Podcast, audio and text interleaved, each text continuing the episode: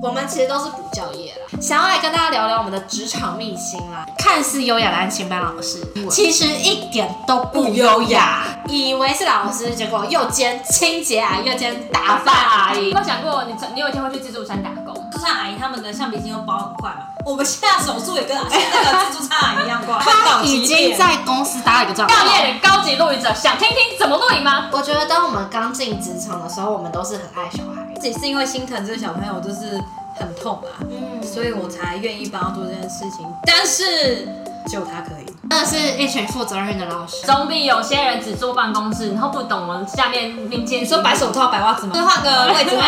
不是不愿意加班，而是不愿意为了那些没有酬劳的事情去加那个班。错，有一些事情就是会磨杀我们的爱，带着一颗充满母爱的心，最后变成一个驯兽师的心。对这个行业有感兴趣、是好奇的，现在揭露我们的秘辛，让你们知道。